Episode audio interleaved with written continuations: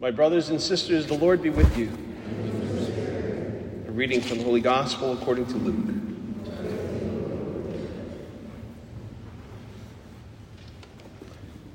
The shepherds went in haste to Bethlehem and found Mary and Joseph and the infant lying in the manger. When they saw this, they made known the message that had been told them about this child. All who heard it were amazed by what had been told them by the shepherds. And Mary kept all these things, reflecting on them in her heart.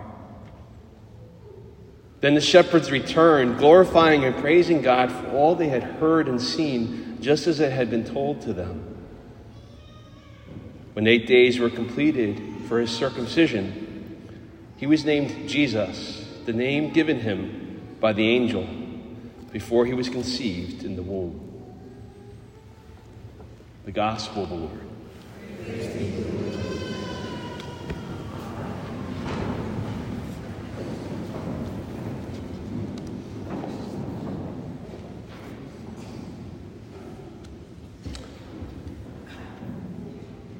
One of the hardest things for us as human beings to do in life can be letting go of old hurts. How often have we heard someone say, or even said ourselves, What you did to me, to my family, to my friends, I cannot forgive or forget. Usually, those things aren't over some arbitrary squabble, they come from a place of real pain and hurt. And this challenge isn't just on a person to person level with some distance and objectivity, sometimes you can see how groups of people, even countries and nations, can hold on to a past grievance with that desire that maybe not today, maybe not tomorrow, but someday they're going to pay for this.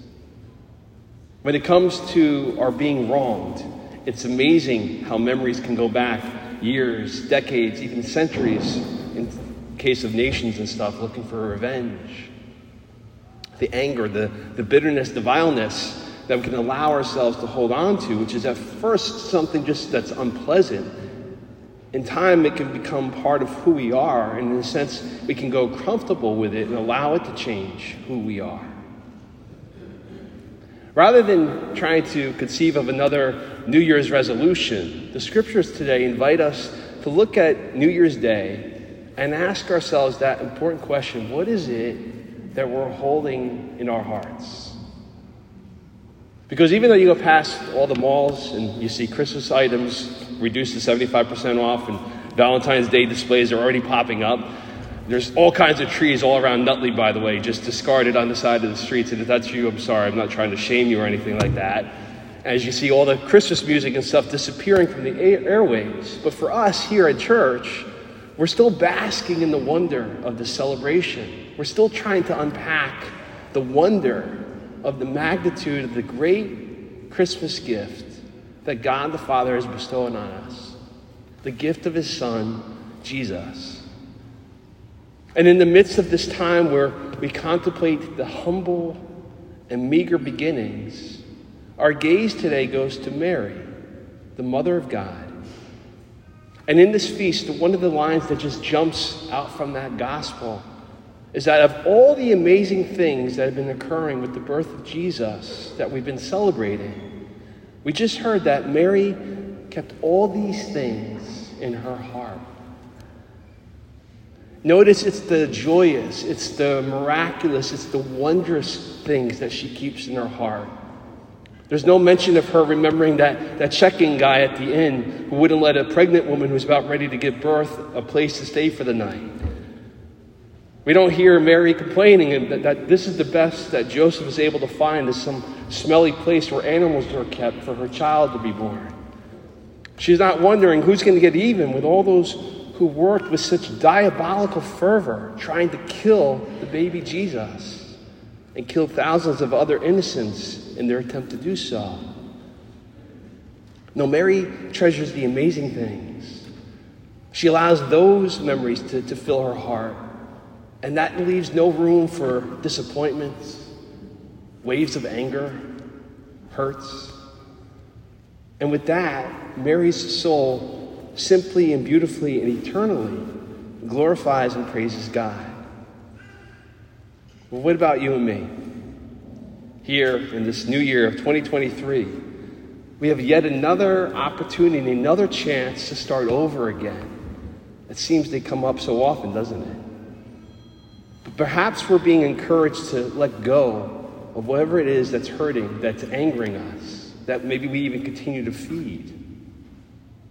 Mary, the mother of God and our mother, gives us a parental example, a pattern to follow, which can change our entire outlook of the year that's passed and all that's to come. And that's by treasuring and embracing and keeping in our heart all the glorious ways that God's been actively blessing us, to, to name those and to give thanks to God for those things. And in doing that, we're also called to forgive those who've sinned against us, not to allow that to have any more space in our lives and in our hearts. Pope Benedict XVI, who died yesterday morning, in his New Year's homily back in 2011, reminded us of the importance of this task and the beauty of it. He said, reflecting on our life experience, we're continually astonished by how ultimately short it is. So often we find ourselves asking, what meaning can we give to our days? What meaning in particular can we give to the days of toil and of grief? And that's a question that permeates history. Indeed, it runs through the heart of every generation and every individual. But there is an answer. And it's written on the face of a child who was born in Bethlehem 2,000 years ago. And today is the living one, risen forever from the dead. From within the fabric of humanity, rent asunder by so much injustice and wickedness and violence, there bursts forth in an unforeseen, the joyful and liberating novelty of Christ our Savior, who leads us to contemplate the goodness the tenderness of God through the mystery of his incarnation and his birth. The goodness and the tenderness of God. May we follow Mary, the mother of God's example, and allow that mystery to be what treasures and fills our hearts. And making her example our reality, we find Christmas is renewed and we truly give birth to Christ in our lives, in our families, in our workplace, and most especially in our world. Happy New Year.